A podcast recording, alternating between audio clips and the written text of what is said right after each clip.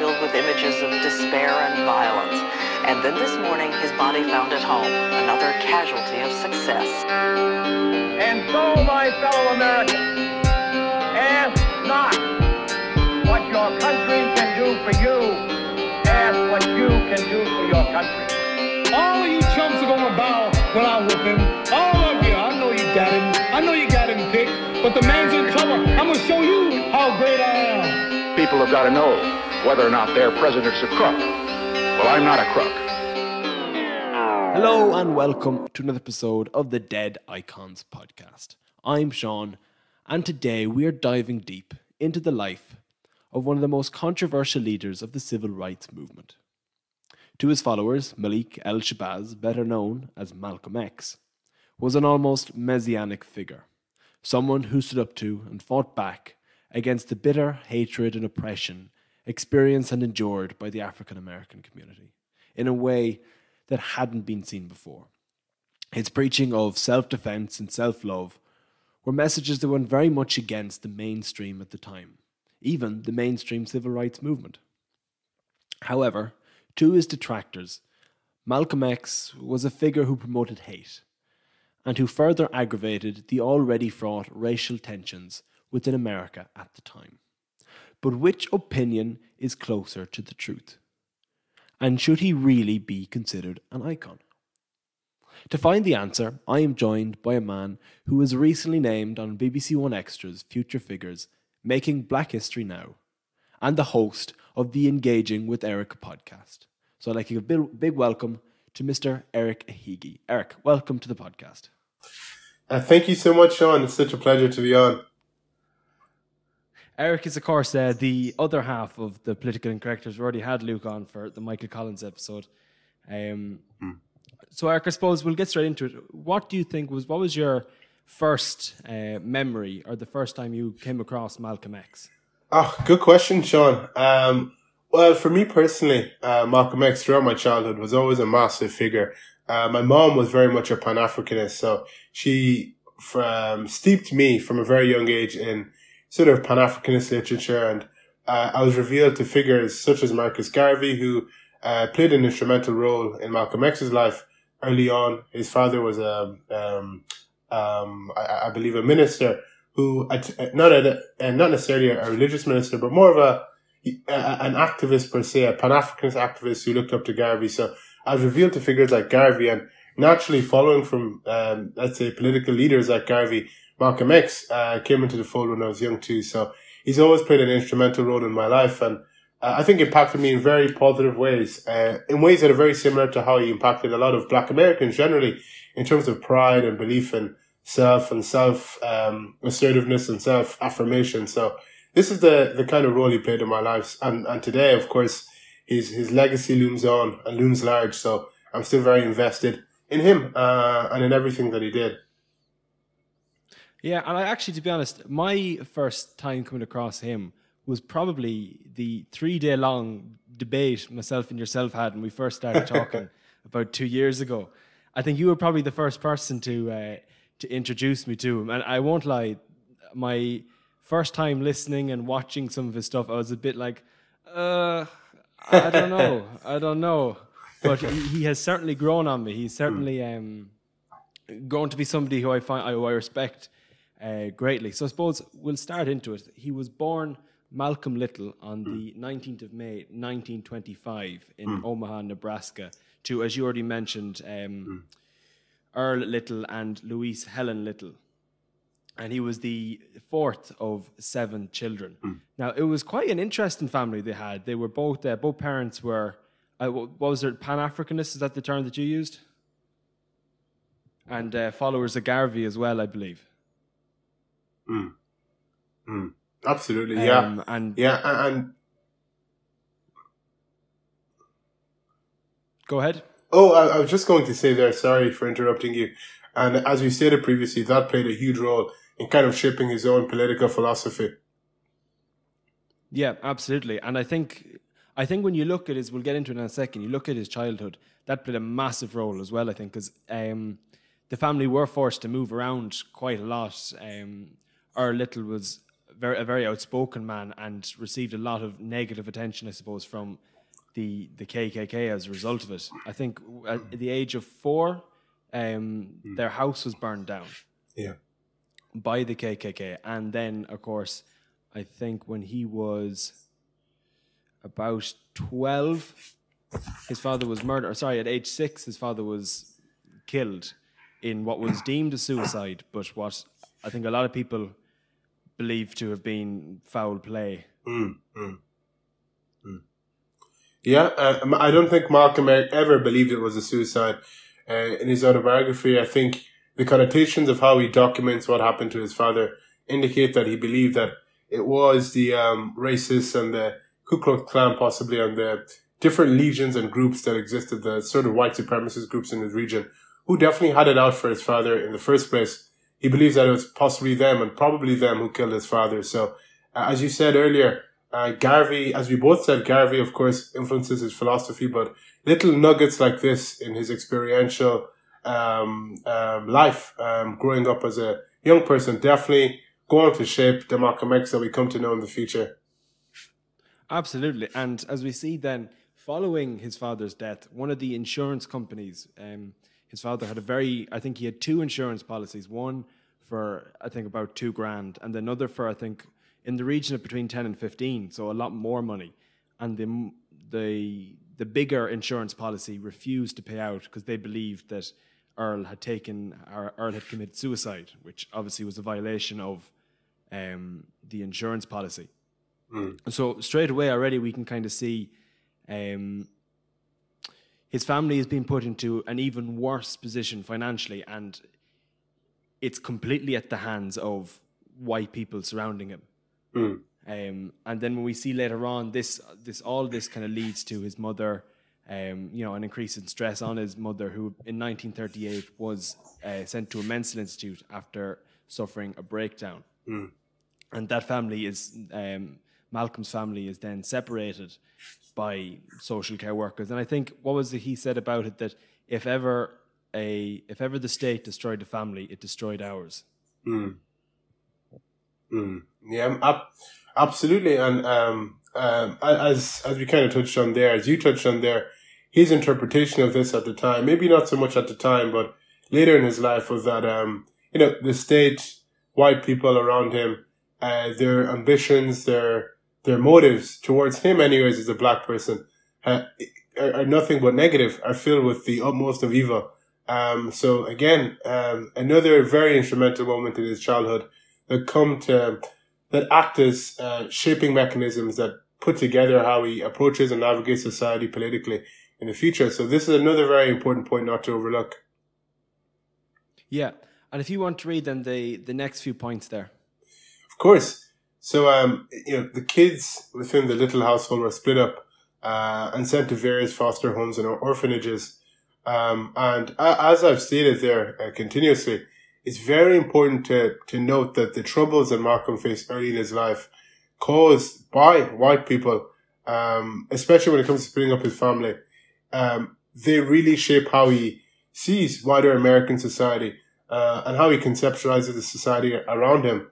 Um, he attended high school, um, but he left before gra- graduation. So Malcolm X attended high school, and he was quite popular in his in his uh, class. Actually, he was um, in his autobiography. He writes about how he was that person that people could sort of speak to. He was quite sociable. He got on with everyone around him, including the white students. I actually believe he was the only black person in his class. So uh, he he really got on with everyone around him, despite. Yeah. He he describes he kind of describes it. Uh, sorry to interrupt you, but he kind of describes that he almost became, you know, at, looking back, he describes he felt he became like the class pet, hmm. which, you know, I, I think is really telling of the of ex, of exactly how he, what's the word, the way he felt about himself within this hmm. basically all white classroom, and then of hmm. course what happened goes on to happen with I think was supposedly his favorite teacher which is portrayed brilliantly in the movie, where his teacher basically tells him that becoming a lawyer is is no eh, realistic goal for a black person at that time. Yeah, yeah. Uh, and it's important you note how he, he felt he was a class pet because it speaks to the con- condescension and patronization that exists in that environment where the social interactions are taking place between he himself and many other people around him, but he may not be acting um, uh, with the utmost com- of com- confidence because he feels he can't, and there's still that air and aura of uh, again patronization that exists in the room that he maybe has to live up to and speak to through his actions to fit in. And I think this is very reflective of the experiences of a lot of people who are minoritized in particular spaces. They feel they have to leave their skin or leave themselves to meet the moment, moment, the moment created by Yeah, others. Absolutely. Um, and yes, the, the point regarding his teacher, very important to remember that, especially with, in, in terms of the following years uh, of Malcolm X's life, he was told by his teacher um, that he cannot be a lawyer because he's black. And I think one of the cruel tragedies of the discrimination that took place in America was that a lot of statements and beliefs of this kind were made about black people because they were black. And this is an uncontrollable characteristic. You simply can't change it. You live with it from the morning you're born, born to the morning you pass away. This is the, the blessing of race. Um, and to instill that in the mind of a child so early when he looks up to you, uh, can have really bad consequences for that child. Oh, massively. And the way he kind of puts it forward in both, the way it's kind of put forward in both the, you know, his own autobiography and then the Spike Lee movie, is that this was kind of the turning point for him in school. This was the point where he kind of realizes, I really don't have a future in school. Um, but he then goes on to, um, he moved to live with his half sister in Boston at the age of Yeah. 14 and had a variety of jobs. After this, though, he moves to Harlem, and this is kind of when things start to go downhill for young Malcolm. Yeah, a- a- absolutely. Um, yeah, so in, in Boston, he stayed with his sister. I believe his sister's name was Ella. Uh, she was very kind to him, catered to him, um, and, you know, treated to him as a big sister would, took care of him. And eventually, as you said, he moves to Harlem, uh, New York. And yes, this is when he connected with the underworld and, um, the, uh, the world of nefarious activity. Um, you know, there was a lot of drug dealing that he partook in, racketeering, gambling, robbery, and pimping. Uh, his his code name on the street was uh, Detroit Red. This is what he was called. And in his autobiography, he writes of many um, near death moments where he, at the point where he was writing his autobiography, reflecting and looking back in retrospect, simply does not understand how he did not pass away in those moments because it was it was an environment of tumult um, and a lot of negative things were occurring around him and he was partaking in of course a lot of negative actions at such a young age Yeah.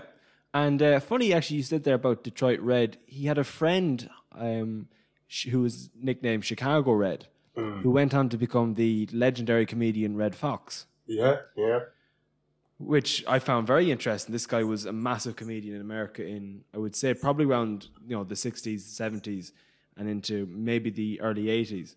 yeah But it's quite interesting that these these guys, their paths, you know, crossed quite significantly. They were the best of friends. I think. Do you know in the movie the um, the Spike Lee character Shorty? Yeah yeah yeah I, I think that is kind of supposed to be Redd Foxx to a certain degree. yeah okay, very interesting. I never took note of that. That's fascinating and it makes sense. Um, there were also claims that at this time he was occasionally prostituting himself with other men for money, but these have been massively, I think, disputed by a lot of the people that knew him. There isn't, there's kind of very conflicting evidence both for and against it. I think probably more so for against it. Um, yeah yeah But just an Yeah, it's- interesting. Go on. No, I was going to say, as you were about to say, sorry for interrupting you. It's definitely a very fascinating point. Um, I know in his autobiography, he writes about how he colluded, um, uh, uh, quote unquote, professionally with prostitutes and worked with pimps. He worked to kind of hook up, per se, the prostitutes with customers, and he worked as a sort of middleman in this regard. Uh, he also writes about how, you know, he saw a lot of things when he was doing this job uh, he saw a lot of very famous politicians and businessmen that he did not want to name in his autobiography that people would be surprised to hear, you know, who were in, um, in terms of the aesthetics of it all that the public got to see, loving, uh, relationships, who would go to the, you know, down the dark alley to engage with the, you know, a black prostitute that they would criticize in the daytime about how inferior they were. Uh, in regards to this specific point though, Sean, you're very right. There's lots of conflicting views on it. And I think the sad thing about the commentary I've seen around this, um, is that I think people really approach it with their own political presuppositions. So, for example, many in the, in the Nation of Islam, for example, um, who, which is naturally a more conservative group, or many in, in sects within the Black American community uh, that that are more conservative leaning and socially conservative, would want to read this with disbelief because to them Malcolm X would never do such a thing, and they may hold somewhat regressive views when it comes to uh, sexuality in the LGBT community. But I've also read commentary from people who maybe took this part of Malcolm's life, this possible part of his life, and amplified it to almost make it look as if it's a defining feature of Malcolm X, which it really isn't. And I think this ignores us from the reality on the the real reality that Malcolm X, as, a teenager, had to engage in nefarious activity in the first place. So whether it was true or not, uh, which you know the evidence that is available disputes, but people argue was true, and you know apparently people came out to leak it was true. Whether it was true or not, it's sad that he was in that predicament in the first place, and I think that's the conclusion we should Absolutely, all come yeah. to. Absolutely, I agree. Um, yeah, you make a very good point there that those accusations were used to besmirch the name and kind of destroy the message, which we'll get onto the message he was uh, putting forward later on, but used to basically kind of to sully the name and, like I said, destroy the message instead of looking at, well, why did he have to do these things? Mm. Why was he in that position to begin with? Mm. But yeah, you make a very good point. Um, but in 1946, he was arrested and um, jailed for a string of robberies on white families and sentenced to eight to 10 years in prison. Um, now, really, the his prison sentence turns out to be probably some of the most uh, important years of his life. Mm, mm. Um, when he's in there, he meets a fellow convict named John Bembry, a self-educated man who he later described as the first man I ever met um, with total, which would command total respect with words. Under Bembry's influence, Malcolm developed a voracious appetite for reading. And um, although I don't think the person that uh, in the movie, the, the, the kind of mentor figure in the movie, I don't think he's actually a real person necessarily. He hmm. seems to be kind of he seems to be kind of a culmination of both this this guy John Bembry's influence and his uh, brother or siblings influence who wrote to him basically telling about the nation mm. of Islam, uh, a new religious movement that was you know preaching black self reliance mm. and ultimately kind of the Garvey uh, principles of the return of the African diaspora to Africa. Mm. You know where they'd be free from white American and European domination. Hmm. Um, and at first, he showed very, very little interest in this movement. But after his brother Reginald wrote to him in 1948, uh, telling him, Malcolm, do not eat any more pork and don't smoke any more cigarettes, and I'll show you how to get out of prison. He quit smoking and began to refuse pork. So he began to kind of take up the message. Mm. Yeah. Yeah, absolutely. And he did. And before we continue uh, in terms of the chronology of Malcolm's life in, in jail, I think it's important to note that very briefly, he, he, he was in jail, as you said, because of a robbery but um, he um, he um, was ingratiated uh, by um, a white woman who, in his book, he calls Sophia.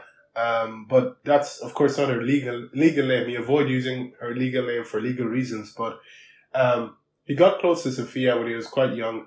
Um, during the kind of whilst he was in Boston, actually, he began knowing Sophia, and they stayed connected throughout his um, tenure as Detroit Red before going to prison. And he actually conducted the robbery alongside a friend of his, Sophia, and a friend of Sophia's. And when they were at court, uh, all four individuals who, of course, uh, partook in the robbery, Malcolm and his friend were sentenced to jail. But the two white ladies, one being Sophia, who Malcolm X was quite close to intimately for many years prior to this stint, they were exonerated.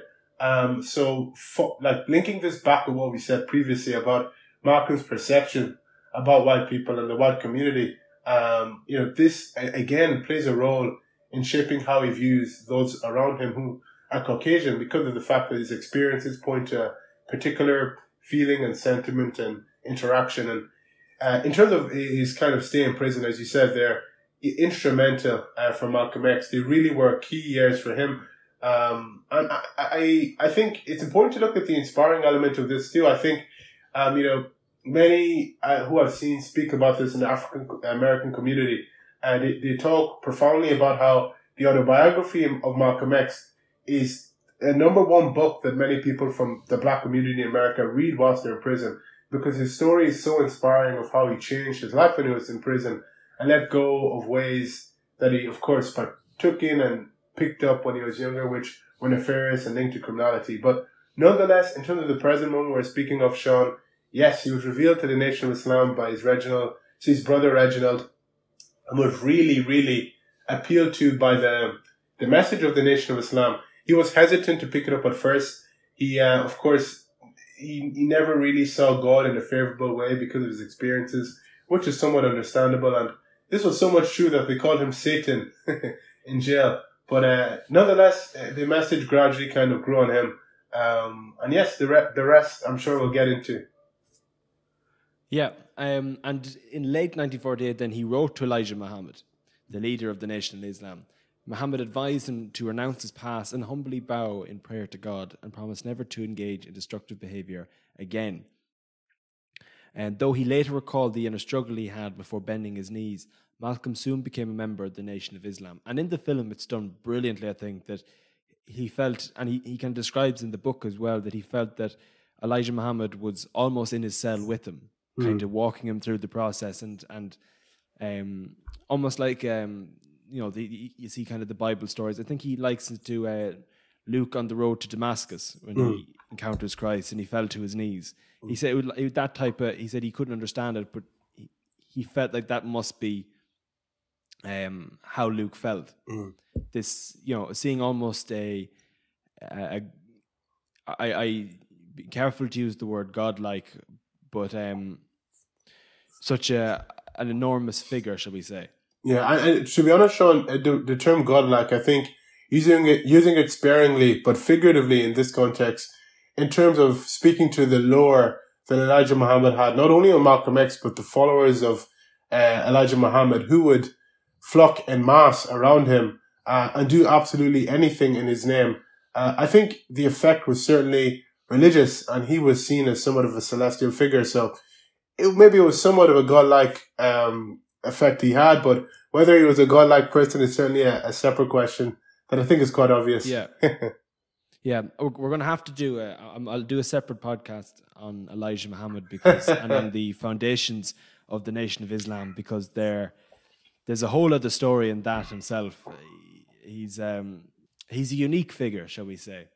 But uh, moving on, I found this very interesting. That in 1950, while he's still in prison, bear in mind, um, the FBI opened a file on Malcolm after he wrote a letter to President, President Truman expressing opposition to the Korean War and declaring himself a communist. That year, he also began signing his name, Malcolm X. Now, can you imagine? This really, I think, speaks to the US at the time, and probably still today, that they were willing to spend the money to put surveillance on a man that was already in prison because he wrote a letter. Mm. Like, yeah, I, I found I find this crazy. Mm. They, they literally have Malcolm locked up in jail and they hmm. decide, you know what, we'll keep an eye on him now as well. We'll start surveilling him, see what he's up to. Yeah, yeah. It, it was it was the fervor of the Red Scare.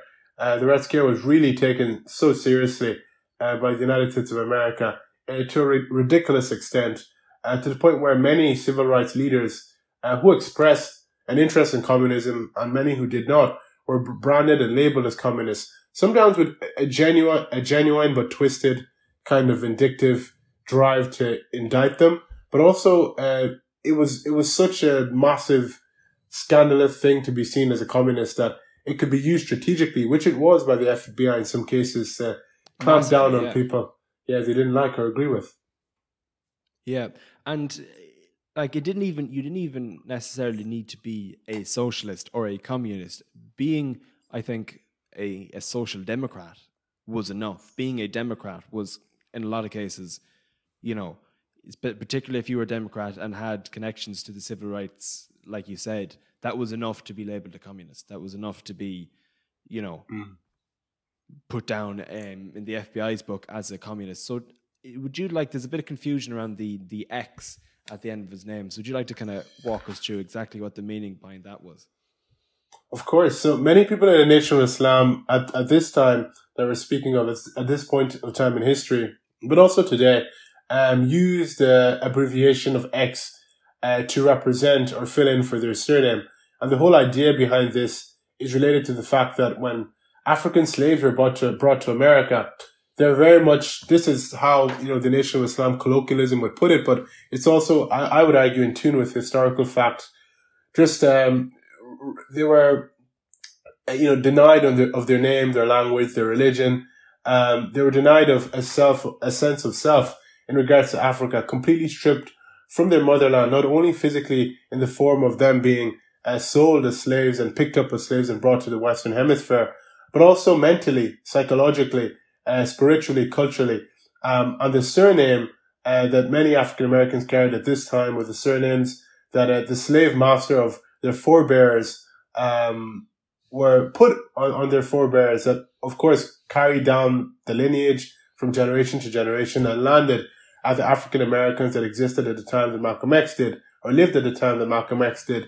So the Nation of Islam repudiated uh, this surname that was imposed by the slave master, the oppressor, uh, and would give everyone an X symbol to represent this act of rebellion or revolution. And Elijah Muhammad, being the leader of the nation, said that once people earned their stripes within the Nation of Islam, they then would be given a, a, surname, designated a surname by him, which is their accurate surname. So this speaks to the kind of Pan-Africanist, Afrocentric nature of, of the nation too. But I think it's important also to speak to the part of the nation of Islam that Martin Luther King Jr. referred to as black supremacy. Um, they, uh, Elijah Muhammad released a book outlining what he wrote as the chronology of uh, interaction between the races.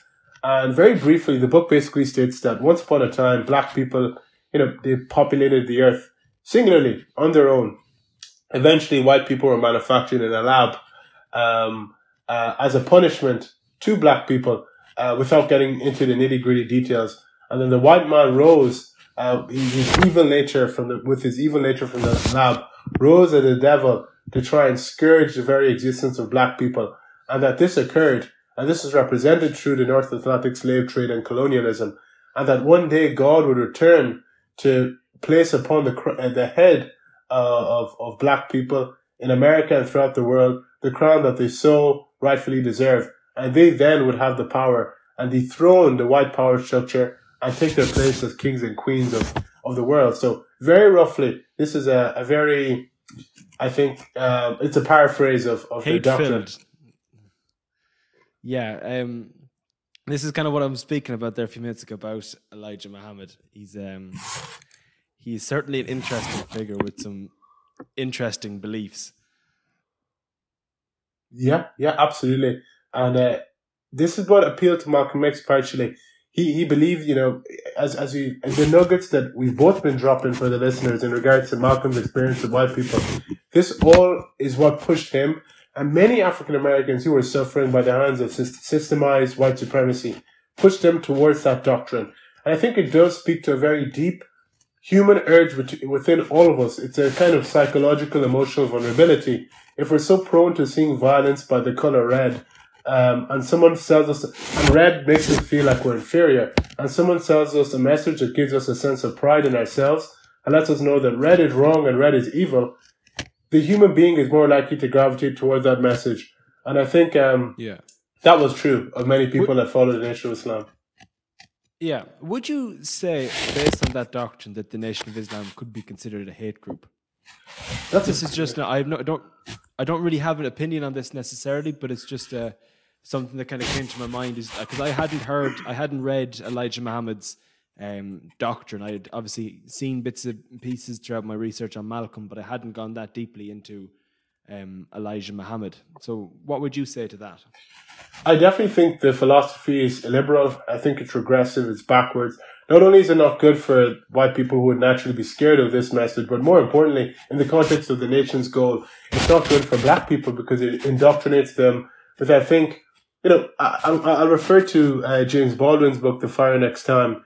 He spoke of this. He, he actually himself had an interaction with the nation, and very briefly, he said the reason why he could never ever comply with such a regressive message is because it it, it, it rightfully criticizes the idea that God is white, that all that is good with is white, that the top of the mountain is merely white and everything below it is black.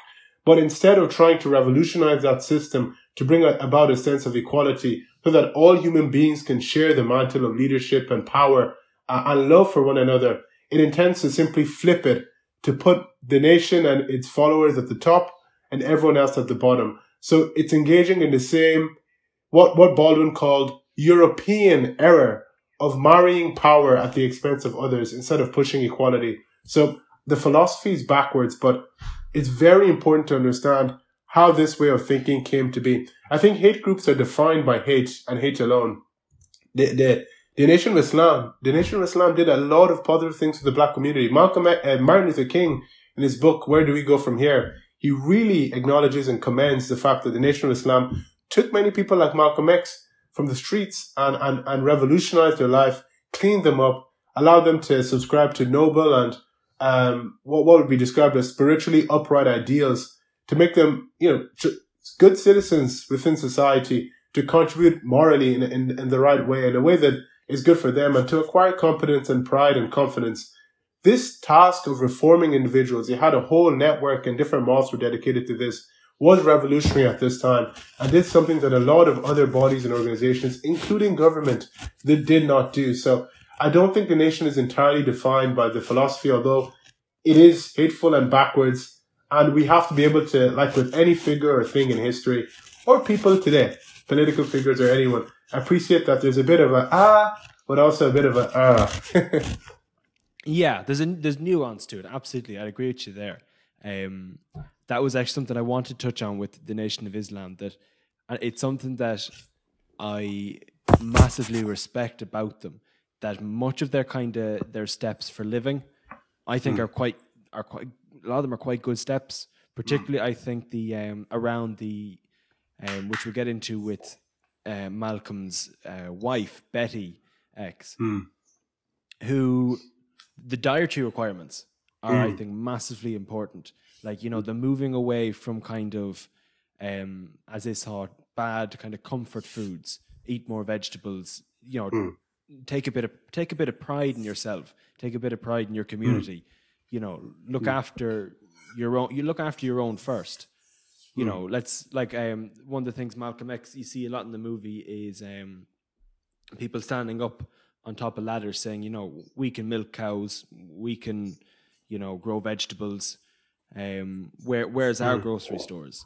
We need we need to start providing for ourselves because we can't expect anyone else to do it, which I think is is a really good message. Mm-hmm.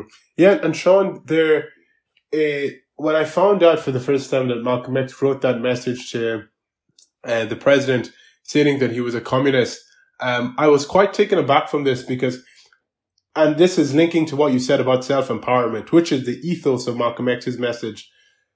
He very much spoke of in his book about the need for Black Americans to economically empower themselves, to establish businesses within their community, employ their own, and engage in economic actions that were good at uplifting the community, eradicating poverty, and providing jobs to the despondent on the street. Um, you know, many people, of course, they've, uh, I don't want to delve too deeply in this, but into this, but they've tarred Malcolm X as an anti-Semite. But in his book, he addressed his criticism and claimed that he has nothing at all against the Jews. The Jews are a part of the religious lineage that Muslims are a part of. He was a Muslim, but he always spoke of how in, at this time in America, the people who tended to be the tradesmen and the owners of the stores within black communities a lot of the time were Jewish people. Uh, and he spoke of how a lot of black people within these stores were being mistreated. And all he encouraged black people were, to do was to big, pick up the good habits from the Jewish community and try and um, implement this for for their own community. I say this simply to speak to that self empowerment and the economic liberation through self self assertive action that he, he kind of spoke of. Yeah. So it was somewhat I, I, of a, a contradiction there that is fascinating. Yeah, I would pull you though on the anti-Semitic that, that he, he did make very much anti-Semitic gestures. I think one he made a comment against the um, and I, I- against Jewish people, where he said if you say anything against the Jewish community, the the Jewish run media will tear you down. I'm paraphrasing there, but that is the message, which is is anti-Semitic. That that yeah. is an, that is a, an age old anti-Semitic trope. The the Jew runs the media. So like, I think they're definitely and within the Nation of Islam, particularly, I think you know future leaders such as Louis Farrakhan Yeah, Khalid Mohammed as well. Yeah. are- yeah, are very were had very massively anti-Semitic leanings. Undeniably, uh, it, it cannot be disputed that the Nation of Islam um, um, posits, you know, flagrant anti-Semitism, unwielding, uh, unyielding rather anti-Semitism uh, that is sometimes masked, that is sometimes masked perniciously, but is obvious, um, very obvious. But you know, and, and there's no justifying that. Even with this speech from Malcolm X, I recall it for sure. It's a very I I, I cited the anti-Semitism kind of thing that he addressed in his book to speak to the economic liberation that he spoke of. But in terms of anti-Semitism specifically, it's very true. But um, with Louis Farrakhan uh, and the Nation of Islam, you know, me myself and Sean, and you know this, and when I was growing up in the Pan-Africanist household that I did grow up in, I very much subscribed to Farrakhan as a figure. Um, I felt like he I gave remember, me, yes. I felt like he gave me the sense of uh, confidence um, and self assertiveness that I needed to navigate myself here in Ireland as a migrant. I, of course, confronted discrimination and racism oft as a youth. Um, and anytime I'd come home and I did so, my mother would sit me down and play me a speech from Farrakhan. And after that speech, I would look in my mirror and I feel loved. I feel like I'm valued, that I have something to be proud of. That although, you know, there's so much historical indicators, there were so many historical indicators in my mind then that um, may presume that I was inferior because I was black or that I was nothing but a slave in terms of history. There's more to my history. That although I'm in a majority white country, I too add value to this country. And if others don't see it, they just don't appreciate the glory of my blackness. This was my mentality when I was young. And it helped me get through a lot of hard times. So I think Baldwin also in his book, The Fire Next Time, criticizes the Nation of Islam, but he says America's mistake is not understanding why the Nation of Islam is so popular, why, where black populism comes from, why it's so popular, why it appeals to people. Absolutely, yeah. You, you know, and, and I was definitely a, you may be a victim of this type of po- populism too, but um, it's important to understand the underlying factors that see one gravitate towards it. Yeah. Oh, definitely. And kind of what I'm trying to get at with this podcast is that there's nuance to all of this. You can kind of go out and say that, and like, and I, I wouldn't dream to because I do think there's definitely positivity in the message that, like I said already, the Nation of Islam is Nation of Islam is pushing. Um, but there's two sides. There's nuance to it. There's two sides to it. There is, you know, there's a like you said, there's a ah and a uh. There's a there's the good side and the bad side, and it's important to recognize that. I think. Um, but we'll get back on topic because that was that was a lovely little segue. Um, uh, early minister. so after his parole in 1952, Malcolm X visited Elijah Muhammad in Chicago, and in June 1953 he was named assistant minister of the nation's Temple Number One in Detroit. Uh, later that year, he established Boston's Temple Number 11 in March 1954. He expanded Temple Number 12 in Philadelphia, and two months later, he was selected to lead Temple Number 7 in Harlem, where he rapidly expanded his membership. Now, during his um, time in the Nation of Islam, his effect on the nation's membership was massive. It's believed that from Yeah.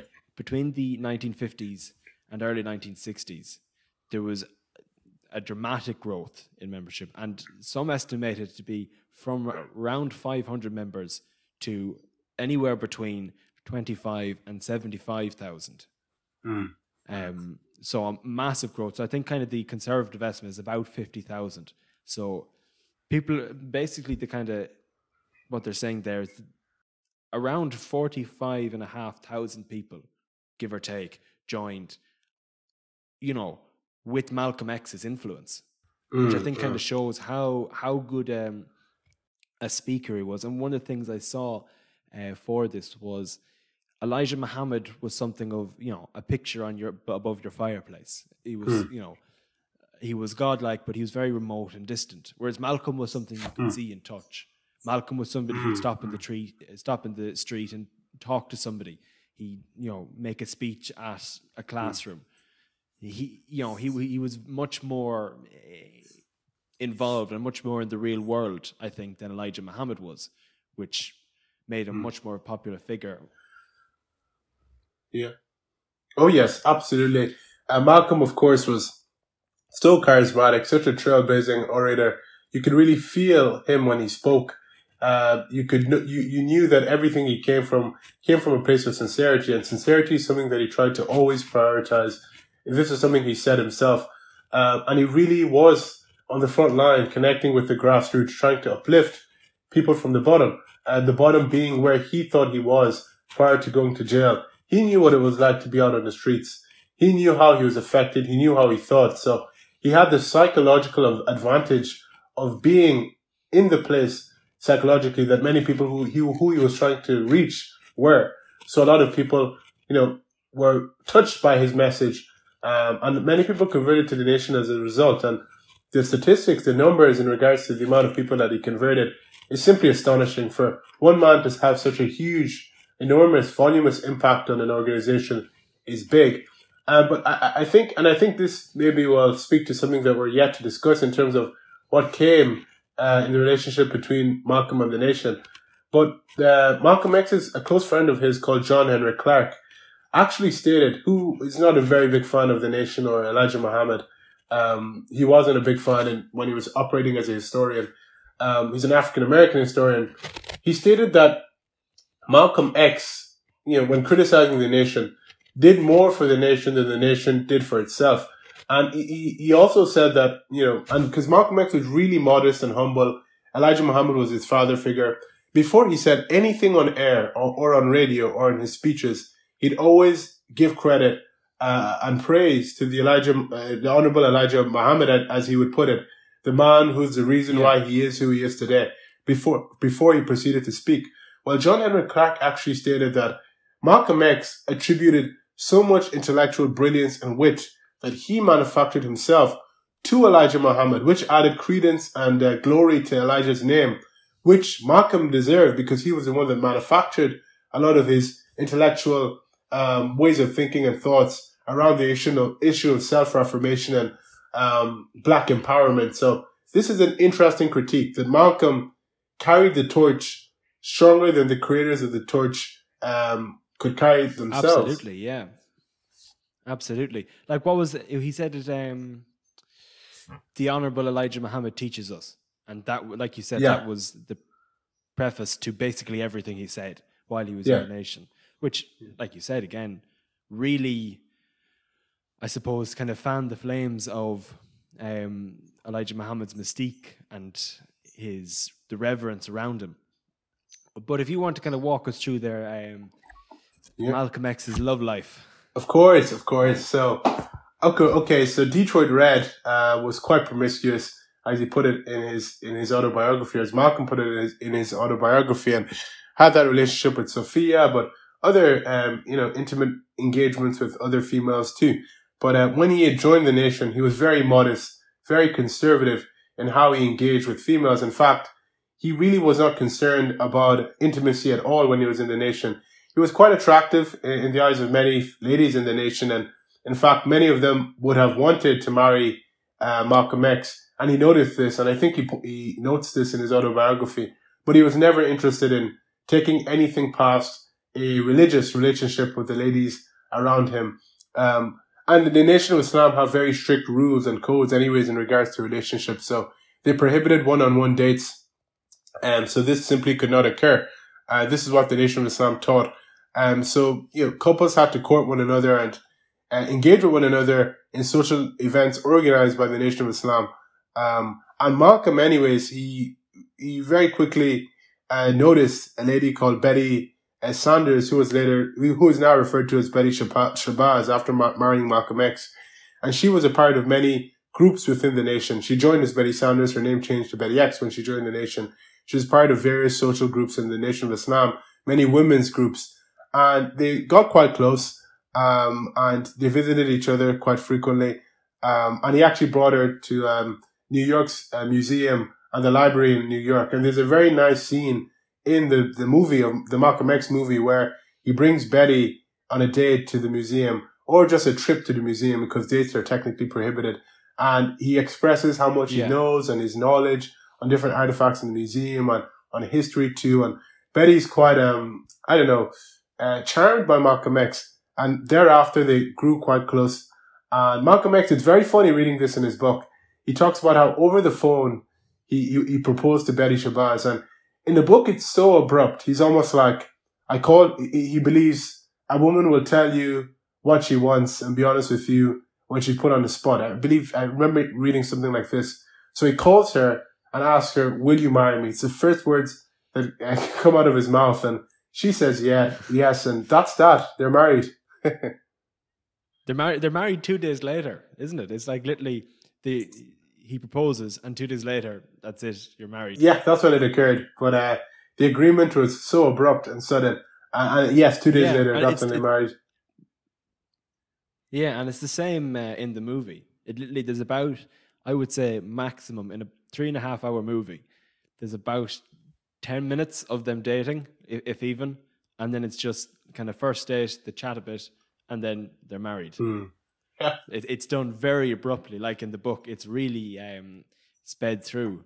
But they would go on to have um, six children, two of which would be born after their father's death. And I'm going to do a separate episode on um, Malcolm X's death because there's, there's so much more to go into. You could be here for another hour. But um, this brings us to the Hinton Johnston, uh, sorry, the Hinton Johnson incident in eh, on uh, April 26th, 1957. Hinton Johnson and two other members of the Nation of Islam saw two New York City police officers beating an African American man with nightsticks. When they attempted to intervene, I think Johnson shouting, um, You're not in Alabama, this is New York. The officers turned on Johnson and beat him so severely that he suffered brain contusions and subdural hemorrhaging. All four African American men were then later were arrested. Alerted uh, about this by a witness, Malcolm X and a small group of Muslims went to the police station and demanded to see Johnson. The police initially denied that any Muslims were being held, but when the crowd grew to about 500, all being led by Malcolm X, they allowed Malcolm to speak with Johnson. Afterward, Malcolm X insisted on arranging for an ambulance to take Johnson to Harlem Hospital. Um, so his injuries were treated, and he was then later returned to the police station. By this stage, some 4,000 people had gathered outside.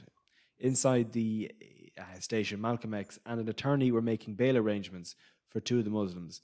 Johnson was not bailed, and police said he could not go back to the hospital until his arraignment day.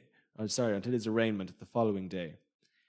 Uh, considering the situation to be in an impasse, Malcolm X stepped outside the station house, gave a hand signal to the crowd.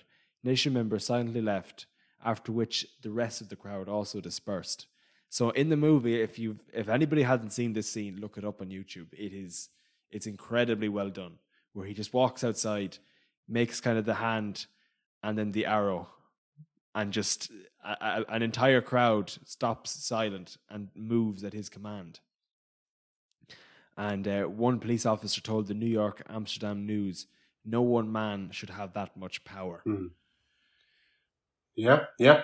What it's iconic scene, um, and um, yeah, it, it really jumps out of you when you're reading it from the autobiography. Also, really, really um, uh, animated moment um, when when you know the the end of the whole process where he sends everyone away away, not oratorically, which he can do incredibly well, as we know from his proven uh, skills in terms of uh, speaking, but you know through gesture, through hand signals.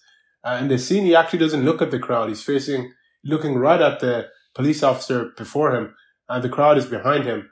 And he raises his hand, and as Sean said, he makes the, the, the shape of an arrow, points in a particular direction, and everyone's off in that direction. So just a very iconic movie moment, I guess, but it also a, a riveting moment in regards to history because it really speaks to the power that Malcolm X has. And I think, um, nearly prophetically, this moment speaks also when it comes to the police officer saying that no one man should have this much power.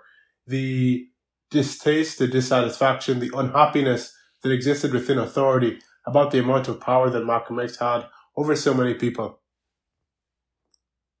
Yeah, and actually, in fact, within a month, the New York City Police Department arranged to keep Malcolm X under surveillance. Uh, it also made inquiries with authorities in other cities in which he had lived and prisons in which he had served time. A grand jury declined to indict the officers who beat Johnson. Mm, And in October, Malcolm X sent an angry telegram to the police commissioner. Soon after, the police department assigned undercover officers to infiltrate the Nation of Islam. And that's something I'll talk more about in the the assassination episode because there's Yeah. It, it's unbelievable how that ends up fair now. But if you want to, I've talked to a fair amount there. Do you, if you want to walk us through the kind of his increasing prominence and I suppose controversy which he faced. Of course. So uh, by the late 1950s, he'd grown in prominence. Um, he had many television appearances, including the show about the Nation of Islam, the hit, the hit, the Hate That Hate Produced. This, of course, was a very big documentary at the time, uh, where um, an inside look was given into the operations of the Nation of Islam, um, and where American citizens uh, who watch the documentary were allowed to see what the nation stood for and what their message was all about. And of course, it's self-explanatory, the title of the documentary. They're implying that the Nation of Islam is hate, but it was also produced by a deeper American hatred for uh, black people at the time. Um, you, you know, so it's a, it's a fascinating, fascinating documentary. It also had many other appearances on television too. It was on many interviews and on the radio, um, uh, much debating many people. Um, so yes, he was quite growing in prominence in terms of the public eye, the American public eye. Um, he, he was also invited to meet a lot of distinguished political leaders throughout the world. So uh, he met Nasser of Egypt uh, and Fidel Castro of Cuba also, and developed relationships with both men, and actually referenced both men, also the nations that they led, Egypt and Cuba, in a lot of speeches that he delivered to Black Americans. Um, he held a rally uh, with leader of the American Nazi Party, Lord George Lincoln Rockwell, who claimed that white supremacy and black nationalism overlap. This is something that Malcolm actually wrote about in his book, uh, where essentially he, as a member of the Nation of Islam, um, and I don't think we, we actually touched on this, the Nation of Islam actually believed in establishing a separate black nation. So they felt like they simply could not be integrated within uh, white America or the, wider American society because white Americans did not want to enable this. Yesterday was actually the birthday of Ruby Nile Bridges, who um, was a young girl at, at this time, point of time in history, who was sent to desegregate an all-white school, and parents withdrew, withdrew their children from the school she was being sent to, and many protesters were outside the school as she was walked into the school by army marshals because they were scared of the safety and health of this young girl. Um, you know, protesters were shouting that she didn't belong there because she was a black person. So these were examples that the Nation of Islam would point to to say that we cannot exist within this nation. So you need to give us our own state, our own land, our 40 acres and a mule, as they would put it, because this is what was owed to slaves after rep- reparations, and let us live uh, together with our own race. So the, Yeah, the, and this this was um go on. Oh no, I was simply going to say the Ku Klux Klan, on the other hand, believed that black people should be separate, but their reason for believing this was that black people were inferior. And the Nation of Islam then, you know, they believed that white people were the devils. So when they, they, there was that cruel and sinister overlap between what the nation wanted and what the Ku Klux Klan wanted. Hence why Malcolm was able to meet with Rockwell to try and actualize the vision of both parties involved in the deliberations. Yeah, it, it's it's it was a really kind of very strange bedfellows eh. that they end up together, but you can kind of see why they did. Like you've pointed out there brilliantly that there was there was an overlap, but you know they weren't the best of friends. Yeah, say. they weren't yeah. exactly allies. Yeah, abs- absolutely. It was kind of like a yeah, it was kind of like a you know you want us to fuck off and we want to fuck off, so let's work together. Absolutely. It couldn't have been said better. Um, and oh, Yeah. the, the big thing that historians and students and people who are interested in this period of time in American history note when it comes to race relations and the civil rights movement is the stark, strong, and passionate, I would argue, departure, um, uh, not departure necessarily, but the, con- the split between Malcolm X and what he wanted for black Ameri- Americans and Martin Luther King and people who were of the civil rights nonviolent tradition and what they wanted for black America. Malcolm X was of the opinion that King, eh, there was, firstly, there was a divide in terms of religious orientation. Malcolm X was a Muslim, or at least a member of the Nation of Islam, which is actually a departure from Orthodox Islam. And King was a Christian. Um, Malcolm X believed that Christianity was responsible for a lot of the oppression that the black people face in America. He believed Christianity pacified black Americans, that uh, they were too worried about turning the other cheek to their oppressor, whilst um, white Americans were, of course, battering any cheek that they could hit. Uh, and, and he was claiming that leaders like Martin Luther King were pacifying the black majority in the black population. He actually referred to Martin, Luther King as a chump. And I think on one occasion called him an Uncle Tom or someone who's betraying his race by upholding these messages of nonviolent while uh, violence, while the wider white American society is brutalizing black people. King, on the other hand, believed in the nonviolent tradition.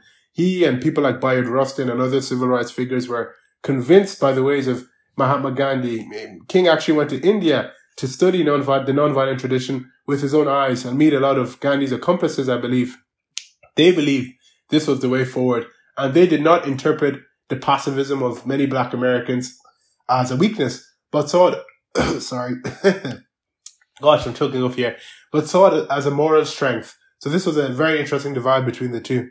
Oh, the last thing I was going to say on the Martin Luther King, um, Malcolm X divide was that the iconic, um, and the, you know, pivotal landmark, a pivotal land, the a iconic and pivotal uh, landmark, landmark moment in the civil rights movement was, of course, the March on Washington, led by Martin Luther King, Bayard Rustin, and many other civil rights figures. And, um, you know, King referred to this as, sorry, sorry, Malcolm X referred to this as the farce on Washington.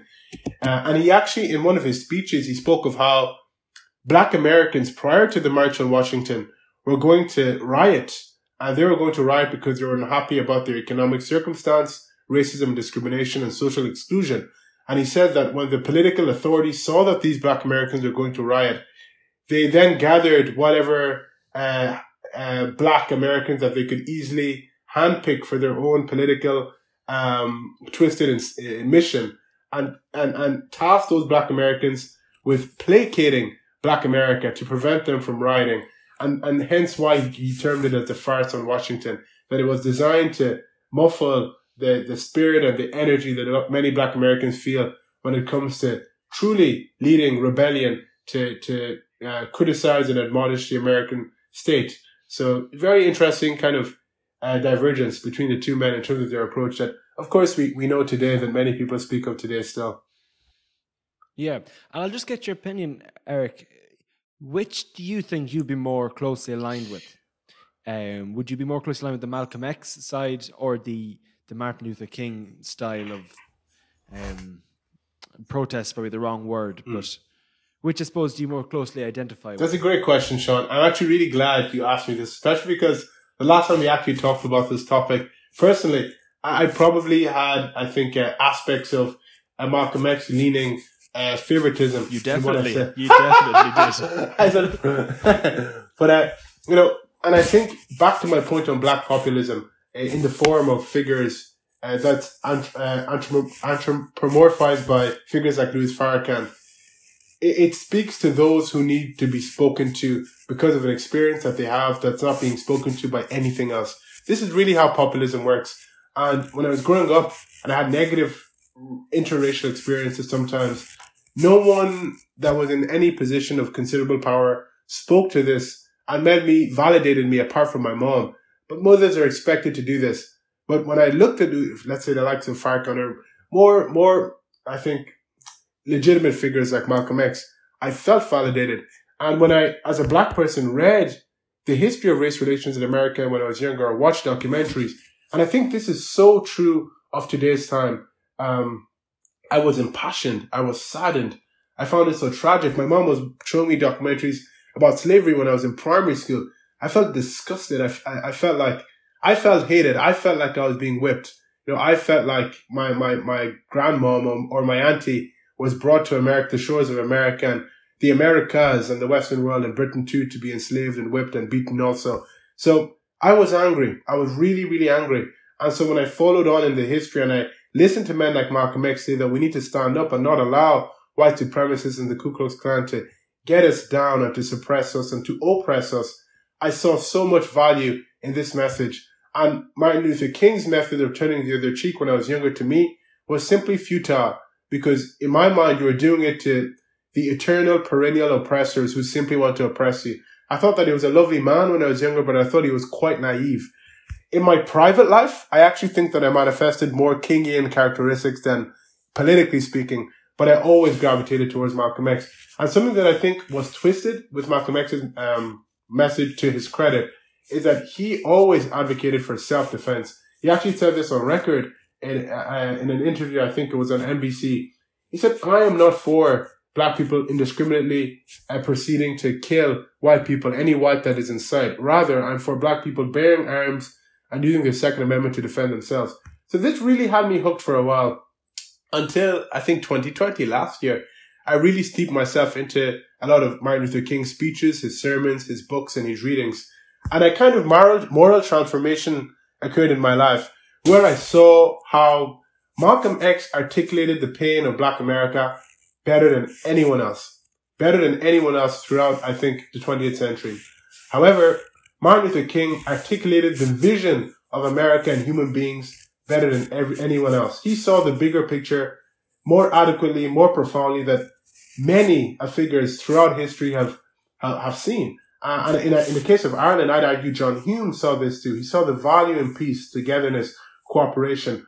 He, and to transcend the superficial uh, construction of race, to see as brothers those who oppress you, and not to say that they are worthy of oppression too, but to say that they simply don't realize that I am their brother too. And if they did, they would not oppress me. To be able to transcend the tempting, tempting propensity to violence that we all have, I think is incredibly power, powerful and is far more powerful than picking up arms. I think the common idea today of radical is, oh, I'm going to wear a, you know, um, I don't know, um, um, uh, uh, you know, uh, what's the term for a beret? I'm going to have a gun, a shotgun in my hand. I'm going to look rough and tough.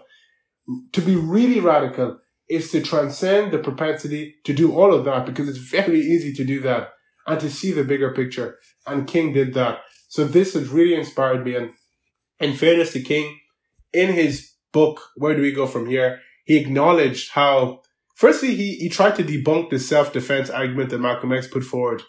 He, he basically says that, you know, no one is saying that uh, people should not be allowed to defend themselves. But when we're protesting, our undertones simply cannot be violent because if a white person, he said, a white American, hit one of our protesters, our nonviolent demonstration demonstrators, and they reacted violently, he said, number one, more white people might get, get involved and a huge brawl could break out. And number two, when the media report of our demonstration, they're not going to say these black people were protesting for jobs and housing and equal rights. They're going to say that these black violent protesters went out to wreak havoc. And our cause is ignored and forgotten because all people focus on is the violence. This is seeing the bigger picture strategically, but also morally. So I think uh, Martin Luther King, definitely a huge influence on my life nowadays, more so than when I was younger. I think he, he, he had the right message um, he had it all along. But I think it's just even in a human context, Sean, like in a, in the schoolyard, for example, like when someone hits you, the propensity is to hit them back. What what if I don't? And what if I tell the teacher? And what if that person then has detention? You know, who's laughing then? And when they come back to the schoolyard, maybe we'll talk and be friends and can move on as friends. To be able to see that as a child in the schoolyard is incredibly difficult. King saw it in a much larger, more complex setting. So, yeah. uh, yeah, and, and in fairness to Malcolm X, I'll say the last thing I'll say is before the end of the, his death, I really think that he was starting to see it too. But of course, we did not get to see what would come of this version of Malcolm X because of events that we're going to get into. Yeah, I was actually literally about to say that that it appeared that um, in their final years, the pair of them were kind of moving closer together. I think King was kind of coming um, more away from the extreme side, and I think Martin Luther King was moving a little bit more towards um, Malcolm X's side. So I feel like they're going, probably going to meet in the middle nearly. Yeah, yeah. And, and, and that was, of course, it was necessary to some extent because, um, for both parties, because King, I think, um, when Malcolm X died, um, the Black Power movement, it was existent when he was alive, but it really came on strongly within the Black American political fora or space. And that was partly because of Malcolm X's legacy. And you hear it now today, and I heard it during the protest last year. Many people were saying things like, you know, Malcolm X was always, always right. Of course, they're referring to the early version of Malcolm X. He was always right. How can we exist uh, as, as a people when, speaking of black people, when, you know, the system is against us and it's not working and there's no hope. There's a lot of racially, yeah. Oh yeah, absolutely. Yeah.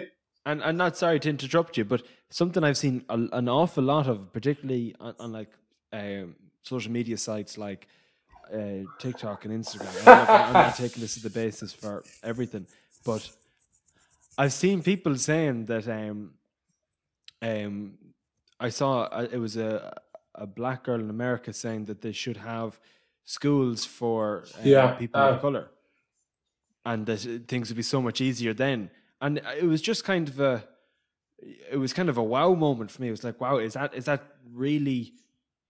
Like obviously, I, I'm not. I'm neither black nor American, so I can't speak on either. But to to think that things are that bad in America that that is still very much a dominating um, philosophy and a thought is is was quite scary. Probably isn't the word, but kind of Yeah, yeah.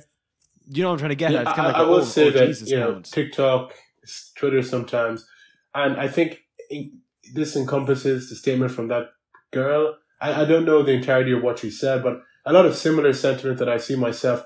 I do think it's quite simplistic and quite reductionist in terms of its its take of history. Um, yeah, there's so many things to take into account when it comes to the development of history, the thought of, of the of these men and, and women who are leaders in the Black American liberationist tradition. Um, and I think such an idea is retracting from the position America is in now. America is a very flawed country. I don't think this can be denied, but it is a very flawed country attempting to achieve a multiracial, multi-ethnic um, democracy. Um, and it's this is a very ambitious task, and that cannot be underestimated.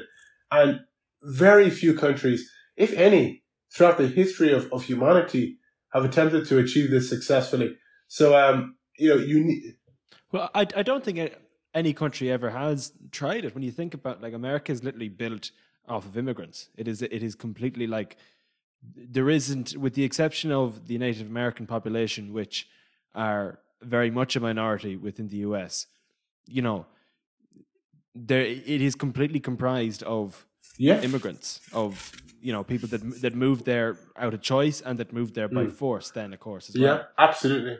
So it, it is it's kind it's a massive experiment in many ways, I suppose. Yeah, and something I've struggled with uh, in terms of uh, tying Malcolm X back into this is, especially in recent times, where I've really embraced Martin Luther King's higher transcendental message of, and you know, although Mark, uh, Martin Luther King gravitated towards Malcolm X t- towards his uh, approaching when he was approaching his death, he gravitated gravitated towards Malcolm X in terms of the harshness of, of his critiques of the American project. They became more harsh because Yeah. his focus he he was based in the south uh, very much in, in the early civil rights movement um, and did had a lot of successful campaigns in birmingham selma uh, montgomery but coming to the end of his life he moved to the north of america and he naturally would, thought the north would be better because traditionally this has been seen as a more liberal yet racist but still liberal area when it comes to race relations and he saw the, the, the depth of despair and poverty that black americans face in the north which was unmatched relative to the South. And this really, really uh, put him in a, a a place of psychological, I think, angst. He, he, he just simply couldn't fathom the pain that many black Americans face. So he had a more economic approach to his, his activism and he wanted to see political changes in terms of the economic conditions of people. He saw that not much headway was being made in this regard and the programs were being affected, executed effectively. So then he took on a more critical approach before he died. But he never, ever departed from the philosophy of seeing man or, or the human being as one and seeing all of us uh, as people who are belonging to one shared human family. And he was a Christian, he was a minister, he was a Reverend Martin Luther King is his name in the context of his ministerial duties. He he said we are all one in the eyes of God. This is in line with the Christian tradition, but even if you don't believe in Christ or God, you can interpret this figuratively to say we are all the same.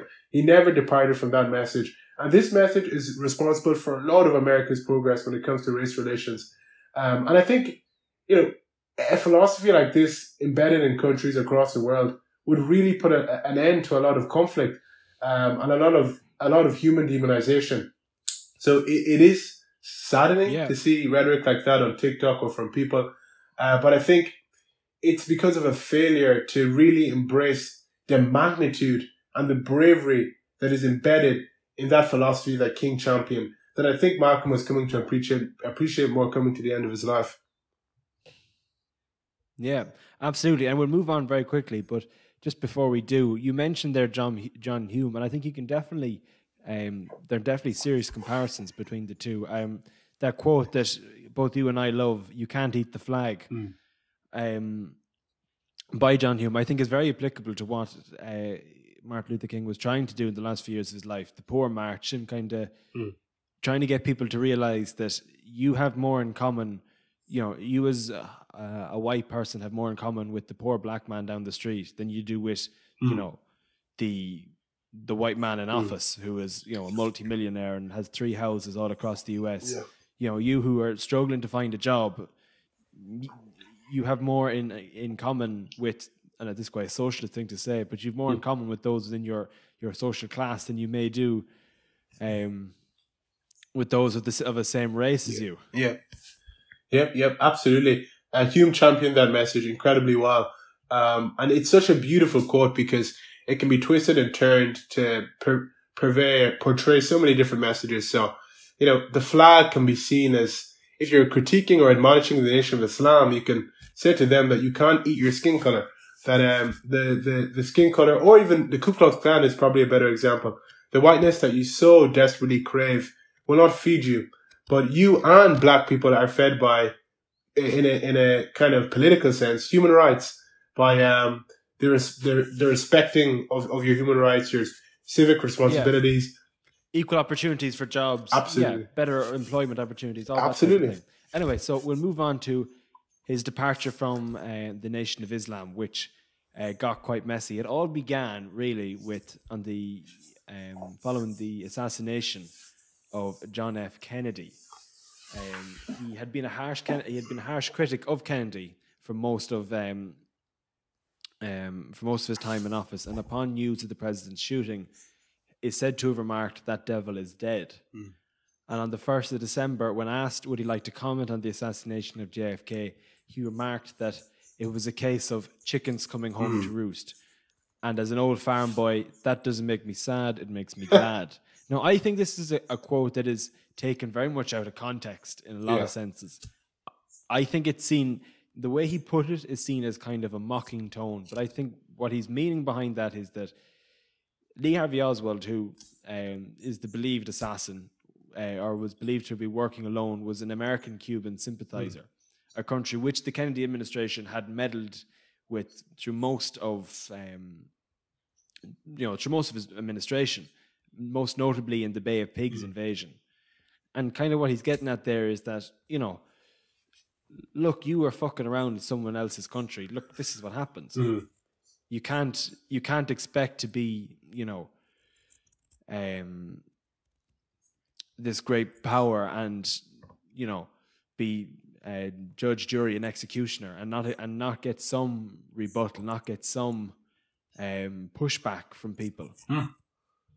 And also kind of pointing out that you know look that's what happened from your foreign policy imagine what could happen if you don't sort out your yeah domestic. and, and another element sean to this and i, I think um and thank you so much for sharing that i actually never understood this um that the other aspect to what he was saying because it's definitely a double entendre you know assuming that he was referencing to cuba also because uh, i know in an um following his statement or I think in an, in an interview thereafter, actually, where he spoke of his statements, he was questioned about his statements. He referenced um, the bombing of a church, which killed many, um, it, like you know, young black children, and also a flight that took off, I believe, containing. Oh no, sorry, you mentioned the bombing of a church that killed many black children, and basically said that when when this occurred, no one was outraged, no one really cared. Um, But now when the president passes away, everyone cares. So he, he was almost, almost referring to a sort of cyclical karma that was coming back to strike white Americans. Absolutely, yeah. Uh, this is another meaning to the double entendre he was getting at when he uh, let, let go of that statement rhetorically. Yeah, but this statement had massive implications for him within the nation, and he was banned by Elijah Muhammad, who had ordered his followers not to speak on the Kennedy assassination. Of course, it was the Kennedy being the darling prince, the one of the most popular presidents of all time, and for a, a member of the nation to speak would have been quite bad press. So when Malcolm did so, he was banned from public speaking for a period of 90 days. Now, this is kind of when he he acts on rumors that had been circulating regarding um, sexual infidelities by Elijah Muhammad. Now, mm. the way I kind of look at this is that it was sort of a tit for tat. I think he okay. probably he had obviously been aware of these. I think beforehand, and mm. almost as um, I suppose you could say a fuck you to Elijah Muhammad he then started interviewing the girls and talked to Elijah Muhammad's son, um, Wallace D. Muhammad, who had been extradited from the nation on a numerous on a number of occasions and let back in a number of times.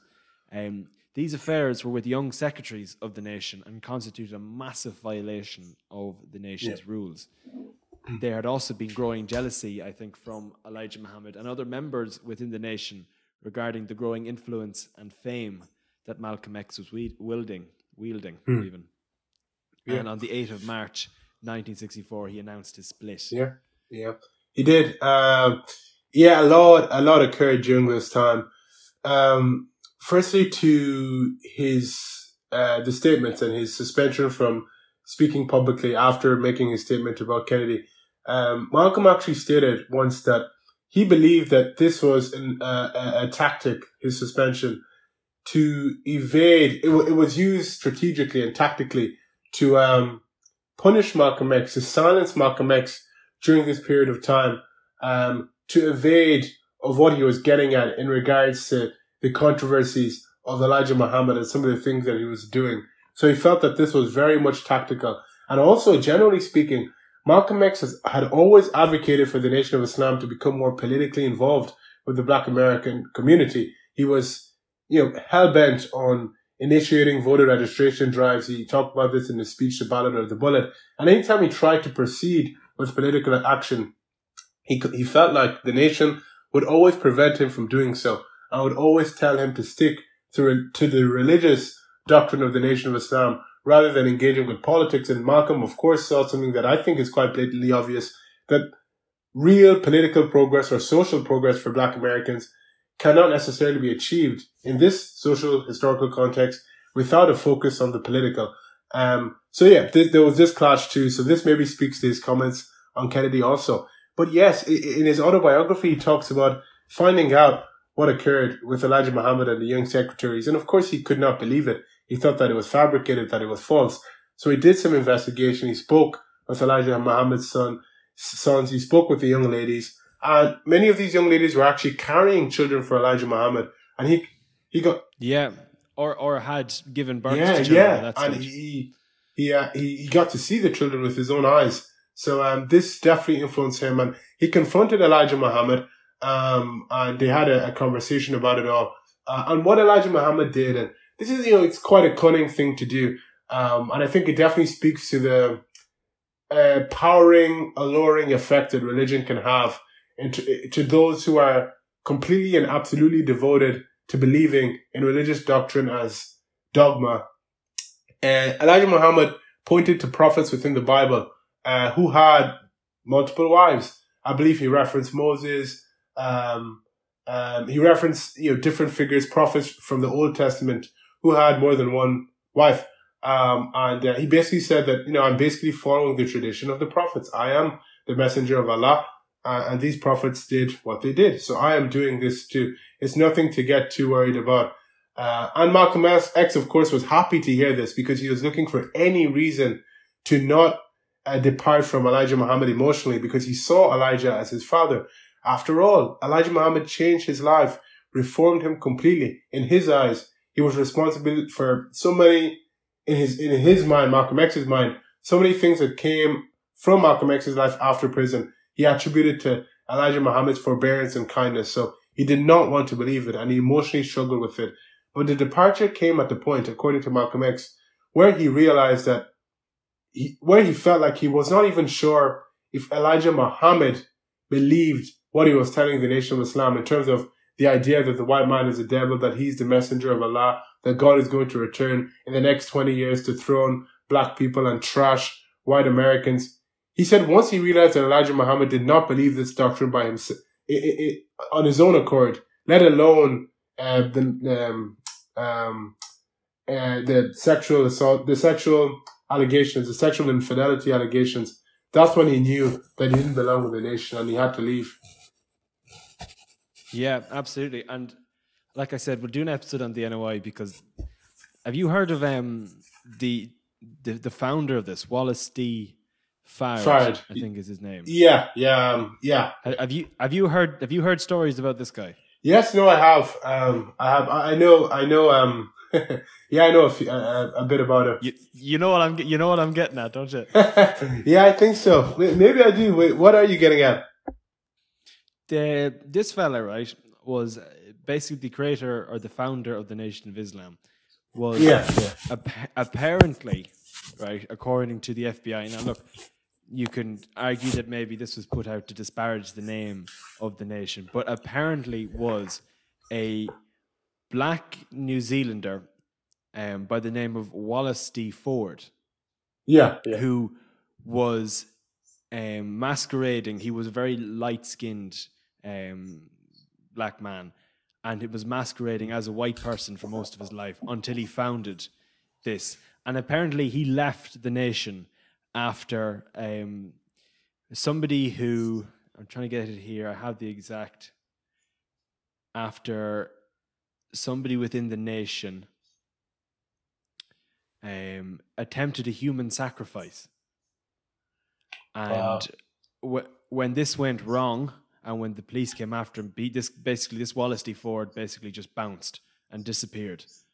Yeah, And wow. Had, and apparently, at the time, up for about twenty years afterwards, was one of the most expensive searches that the FBI ever carried out Wow. because they were they were desperately trying to find this guy because this fella just disappeared off the face of the earth Yeah. um, and had been masquerading as a white person for the first 25 30 years of his life Wow. I, I I definitely didn't know of his early actions in terms of um, uh, him pretending to be a white person, but I do know that the, the last part about him disappearing is true. And Elijah Muhammad actually told this to Malcolm X when he first uh, introduced uh, uh, rhetorically the figure of um, uh, Fard to, to Malcolm X that he disappeared.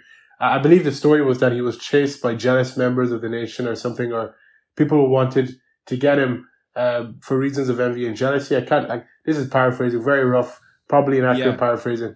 But then he disappeared. So I, I was aware of that, Yeah. but I didn't know the empirical data on his uh, yeah life. now the the new zealand bit is is more than speculation but not exactly fact so it's it's 90 it's about 90% confirmed but the part about him basically skipping town after this human sacrifice went wrong is fact this is exactly Gosh. there was a massive invest, investigation into the nation of islam after this um, and I think they basically disavowed the, the guy who tried to carry it out, and um, Elijah Muhammad got away with it, but Wallace D. Ford basically had to had to skirt. Yeah, I, I, I'll say just uh, as we transition into talking about what occurred uh, in Malcolm's life and what he did before he, after leaving the Nation of Islam, I think it's very important to talk about what I, I would say is probably one of, if not the most defining uh, moments in Malcolm X's life, and that, of course, is his trip to Mecca.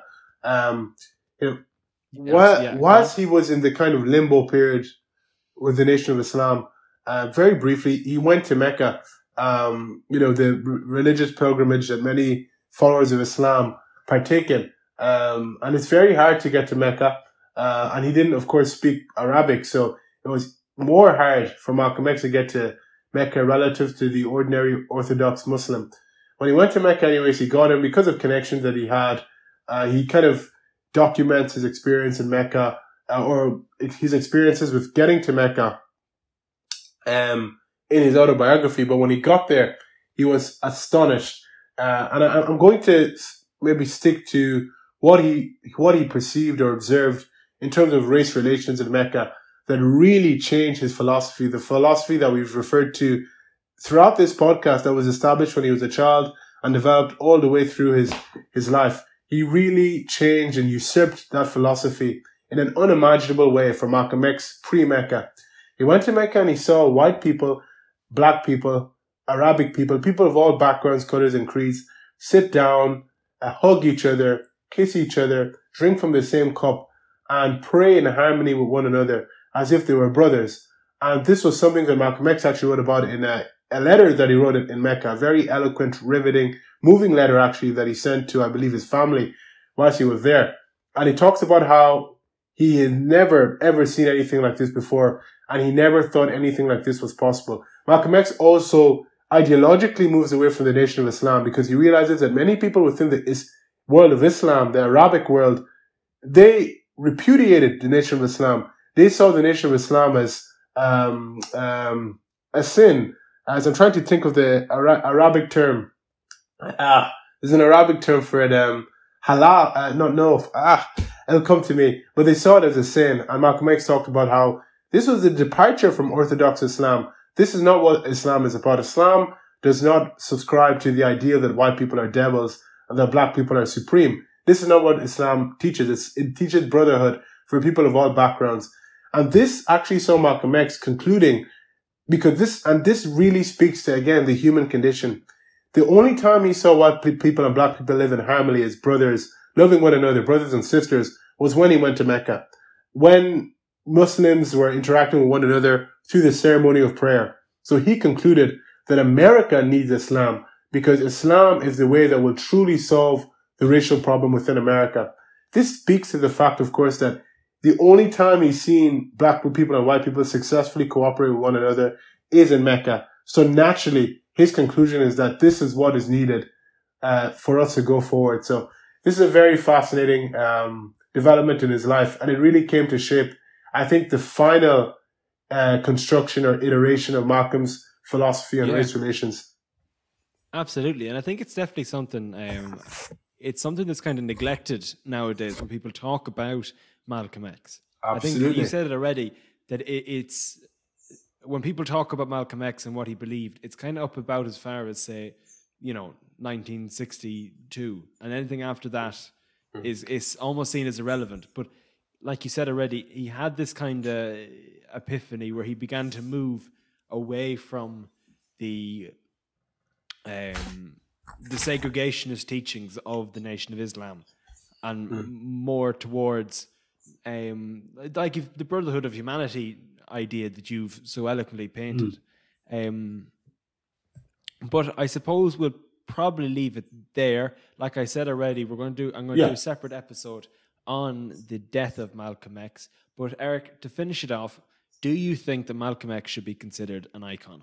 Oh, uh, without doubt. Um, I think he's had um, even even even considering you know his early life, his crimes, the racketeering, the pimping, oh, the drug dealing. I think um, I think that merely adds to the reason uh, of why he should be considered an icon.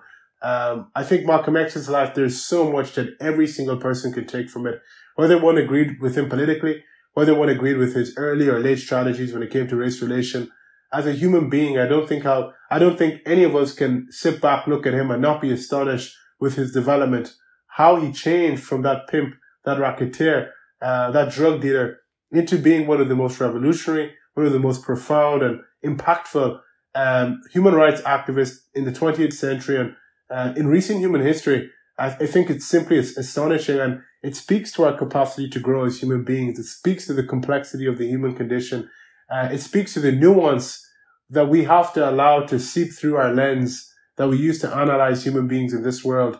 Um, and, Sean, and Sean, honestly, I'll substantiate and support what you said about people looking at Malcolm X for earlier iterations of his persona. if we're going to appreciate a historical figure, we have to appreciate them in their entirety. The good, the bad, the negative, the positive. And I think when we take from them, you know, um, what we want to take to define them or to act, at least perceive who they truly were, it's best to take them when they're at the most mature point. You know, I, I don't think you'd like a Sean being judged for what you did when you were 13, 11, 12. So let's say things that are undesirable that you did back then. I definitely would want to be. I definitely wouldn't want to be judged for my beliefs when we first started Yeah. talking. Anyway. That's for fucking sure. Exactly. So I think we should use the same tolerance and understanding to treat the figure of Malcolm X. We can appreciate what he said throughout his life, but before he died, uh, a philosophical revolution occurred in his uh, frame of reference, and that is to be appreciated. So he is an icon. He's had an unquantifiable impact uh, across the world, Africa included. Uh, and of course, there's more you can get into in terms of his Pan-Africanist teaching before he died. Uh, but he's an icon, and I think the more we learn about our icons, the more we learn about ourselves and the potential that we have to uh, live up to our own purpose and potential and um, calling in the future, in our future. I absolutely agree with you. I think that he's a fantastic uh, redemption story. It's a fantastic kind of, you know, a man who was stood on multiple times by life, being given a second chance and making good of that second chance. And once he comes out, he he is he is a shining hmm. light, I think, within the Nation of Islam. I, I don't agree with everything that they hmm. teach. Like I said already, I think there's certain aspects are very commendable, very respectable. Certain aspects, hmm. not so much. But like we said already, nuance. You have to look at both sides. You Yeah. be able to kind of go, you know, oh, okay, he, he was a human. And, You and know, Sean, he made he made mistakes. Yeah. I, I was going to say, and the bravery and courage and gallant, just the, the, the gallantry he had to show to depart from the Nation of Islam, when this was all he knew. After his stint at jail, all he knew was the Nation of Islam. So to have lo- enough moral conviction to leave all you've known because you know that it's wrong, you know, it takes a very strong, noble human being to be able to do that. Uh, and to, to, you know, begin your own voyage to find yourself and to find your own beliefs. And Malcolm X, before he died, actually felt quite marginalized. In his autobiography, he said that on the one hand, the racial extremists, like the likes of the nation, but other activists beyond the nation, they thought that he was softening up, that he was becoming too meager. And on the other hand, the non-violent tradition embodied by the likes of King thought that he was too much of an extremist. So he felt like he didn't fit in, which is, a, I think, is an interesting way to kind of picture him and where he was on that kind of spectrum. Yeah, he he he kind of got stuck in the middle. Really, it's kind of and um, what I've heard about kind of the relationship between Martin Luther King and Malcolm X was that he had reached out multiple times Yeah. to um, to King, Yeah. but I I think kind of the attitude was, "Hey, look, your thing blew up in your face. You Yeah. know, yeah it, it, stay away from what I what I've got going on." In fact, actually, he did re- reach out to King uh, multiple times, but he also had, before he passed away, the opportunity to speak at Martin Luther King's Baptist Church. Now, King was not there at this time. I think it was at a demonstration or I think it was a political convention he was at, but King's wife, Coretta Scott King, was there. Uh, and Malcolm X spoke to the audience. Uh, and he knew that this recording, this speech would be recorded, the, the speech at King's Baptist Church. And he whispered in King's wife's ear, apparently, that I'm going to let them know that if they do not follow your husband's approach, I'm going to, like, and, and I think this really beautifully speaks to the duality of the civil rights movement, the Malcolm X and the Dr. Martin Luther King Jr. Neither would have been as successful without the other. He said to Coretta Scott King, I'm going to speak to them and let them know that they better accept what your husband is saying because they don't want the alternative. And he got up there and it wasn't an extremist speech per se, but he was talking about self-defense. And I think this kind of point of introspection to know it's, it's nearly like an implicit acknowledgement that what King is saying, it's good for all of us because I'm okay with them accepting this and I let them know that they're better because the alternative is something that they don't want. This really, really is important. Yeah, like I go heard- on, sorry, go on, Shanza. I heard it put. I heard it put very um, in quite a funny manner that you can imagine kind of going, look, the most that this fella here, you know, the most that Martin Luther King is willing to do is walk over a bridge, and that's the absolute furthest he's willing to go. You don't even want to know how far I'm willing to. go. There we go. That seemed to kind of be the attitude he was trying to put forward. Uh, yeah. But anyway, Yeah. look, we'll leave it there, Eric. Yeah, perfect. Thanks so much, Sean. I really appreciate it. Thank thank you so much for coming on, Eric. It's been an absolute pleasure. Yeah, no, thanks so much. It's been great. Um, a great honor, and hope I get to come back sometime.